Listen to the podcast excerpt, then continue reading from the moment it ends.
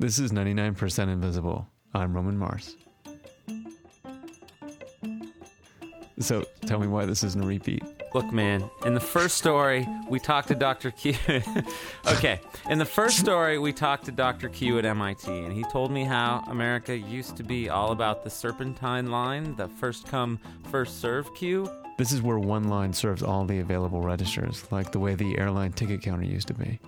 Or Wendy's. But when I asked him if the priority queue might be changing the American experience of waiting in line, he said that I was on to something. A priority line is where you pay to get to the front of the line, or you pay to get into an exclusive, shorter, faster moving line. All right, I think that's good, right? Did you, did you get the? That is Benjamen Walker. To hear all about queue theory and design, check out episode number 49 of 99% Invisible. Benjamen Walker is queue obsessed. He also did a half hour radio documentary on priority queues for the BBC. I took a trip across the country and I visited highways, uh, amusement parks, community colleges to see who was using these priority queues and how they work.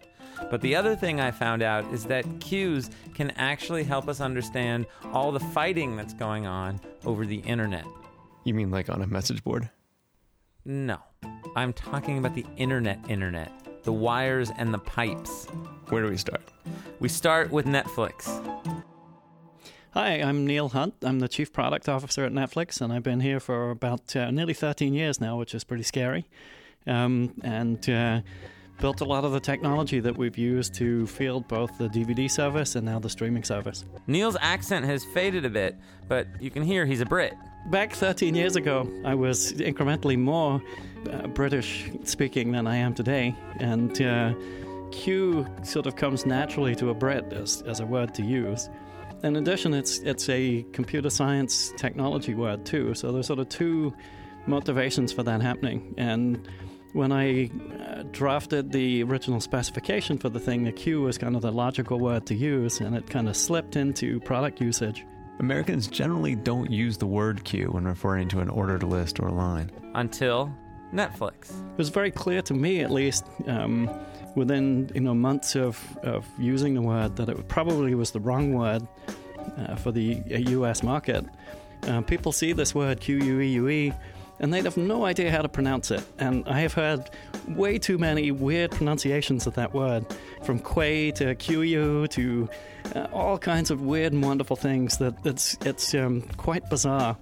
And so um, I have been lobbying for about a decade to change the word queue to a list um, or something different. Unfortunately, the marketing department was uh, very attached to the ownable queue word because it's such an unusual word. It's it's it's ownable from a brand perspective, and so uh, we've uh, we've been uh, using queue ever since. queue and Netflix are somewhat inextricably linked together, I think, in the consumer's mind here in the U.S.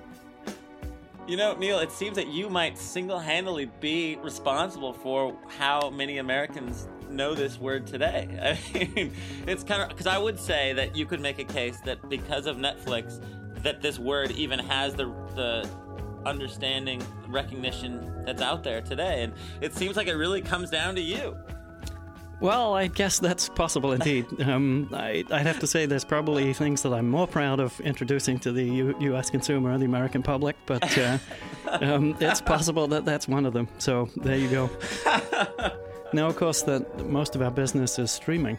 Um, the the queue is a much less relevant and much less important piece of how we do business. Netflix's future is not in DVDs. But the queue is still central to Netflix's existence because of Comcast. For 85% of Americans who want a high speed wired connection to their home in the next five years or so, their only choice will be their local cable incumbent. And in 22 of America's 25 largest cities, that local incumbent is Comcast. So they're the information provider, not just the internet access provider, not just the entertainment provider, not just the sports. They're everything. Susan Crawford is a law and public policy professor and writer. In her upcoming book, Captive Audience, she warns that Comcast is using its power and market domination to put companies like Netflix out of business. Let's say I'm sick one day and I watch a whole bunch of episodes of Mad Men over my Netflix subscription. And then I wake up the next morning and my broadband bill is higher because I watched Netflix. That's what Comcast is trying to put in place. This idea that any video from anybody other than them will is going to do nothing but make your broadband bill higher. It's actually brutal because what it does is train consumers not to want to watch Netflix.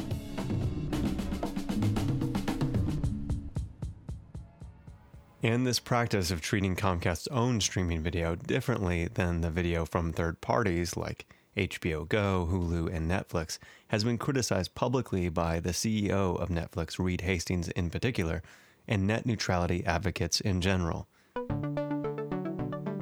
The idea of net neutrality is that all data on the internet is treated equally. At least all the data of a given type is treated equally, so all video should arrive to your computer or TV without any prioritization or discrimination based on where that video is coming from. And Susan Crawford may be able to watch Mad Men all day long, but her concern about the cable companies and net neutrality goes way beyond streaming video. Focusing on Netflix in some ways is a little misleading because it's just an application like another. Imagine instead that what you were trying to do was a backup of all your files on your computer. You'd need a really good connection to allow you to do that. And if you're a small business, you'll be doing that every day. What if there was an actor, a bully, standing in the middle who could charge whatever he wanted to for your ability to run your business? Any high bandwidth application is actually subject to this kind of highway robbery that Comcast is able to carry out. What Susan Crawford wants us to understand is that if companies like Comcast succeed in cableizing the internet, then they'll routinely use their power to single out a type of service or a type of data and prioritize some and discriminate against others. And this was not how the internet was originally designed to function. It's a totally different model. You can think of it this way we have these two models that are clashing like planets, and one model's definitely winning, the cable model. The other planet is the basic idea of telecommunications infrastructure, where everybody gets the same service at a reasonable price, and that allows all kinds of interesting things to happen. It's what's called common carriage or universal service, these basic ideas that everybody in society gets access to communications. Common carriage. This is really what's at the heart of the net neutrality debate.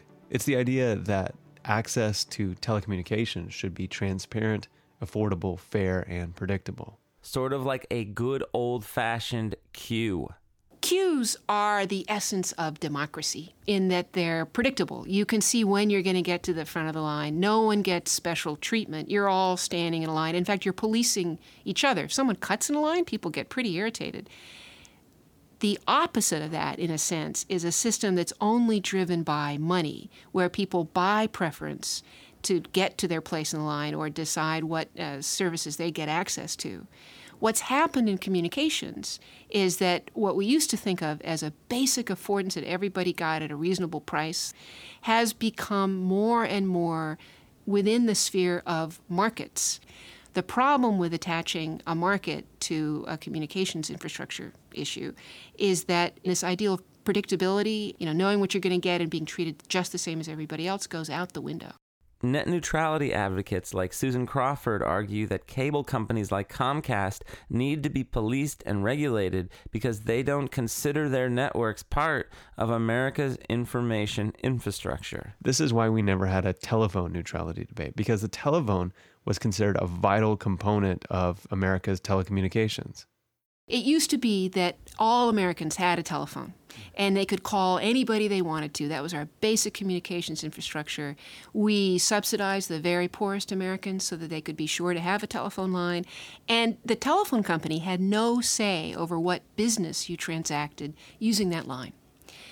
As time went by, cable actors got into providing telephone service as well. Now, internet access. They don't see themselves as providing a democratic public service function, and they have really held on to the right to just charge whatever they want for access to that wire and raise prices whenever they feel like it.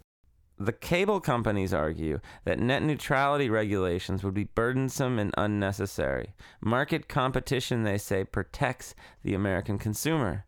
But Susan Crawford, who was part of Obama's 2009 FCC transition team, says competition disappeared a long time ago. We used to think that competition between the telephone companies and the cable guys would protect Americans.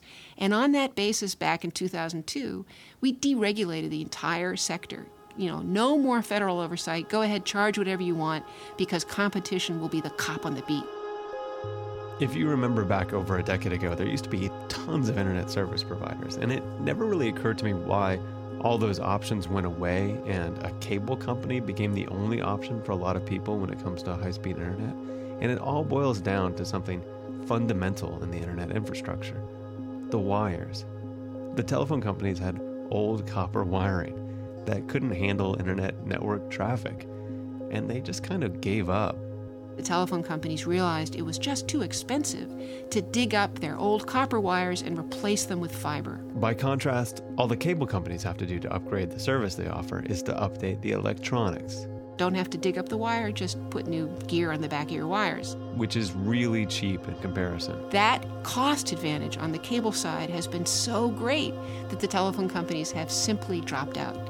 And the cable companies won by default leaving us with absolutely no cop in the beat. We've got the worst of both worlds neither competition nor oversight. In the end, it's more like the worst of three worlds because when we turn over the future of the internet to a cable company, Susan Crawford says we don't even get a future. What this all amounts to is nothing more than just an entertainment uh, service rather than something that produces new forms of making a living, new jobs, new ways of uh, inventing valuable things for the rest of the world. We won't have that sandbox to play with. Other countries will, but we won't. And America may have to get used to being at the back of the line.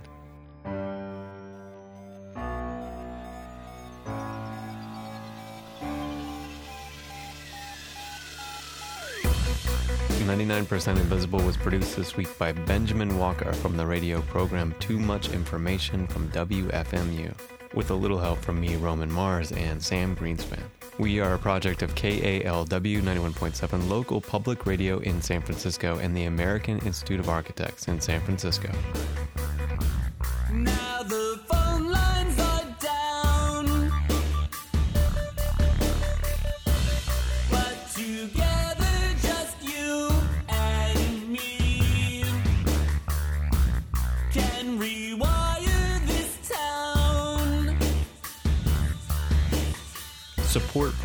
Percent Invisible comes in part from the Facebook design team who believes that design can bring positive change to the world. Visit them at facebook.com slash design. Support is also provided by Tiny Letter, email for people with something to say. My boy Carver always has something to say. What do you have to say, Carver?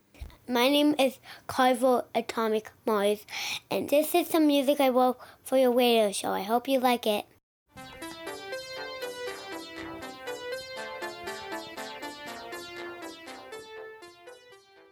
That was my music that I played for your radio show.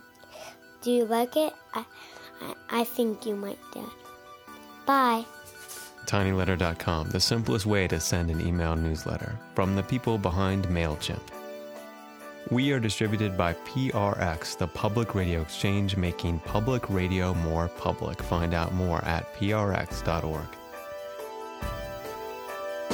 You can find the show and like the show on Facebook. I tweet at Roman Mars, but when I'm not at the post office, and I'm always at the post office, you can find us occupying the space at 99percentinvisible.org.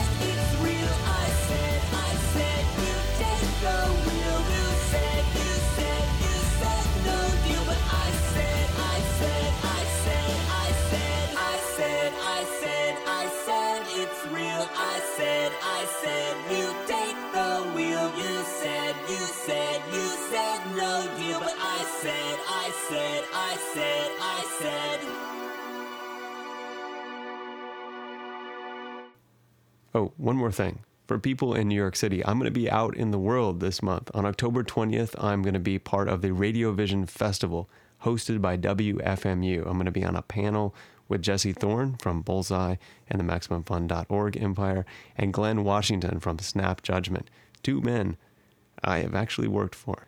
Also, Maria Popova is going to be there from Brain Pickings and Ellen Horne from Radiolab, and it was all put together by Benjamen Walker and WFMU. So come out and join us. Please say hi. Find out more at radiovision.wfmu.org.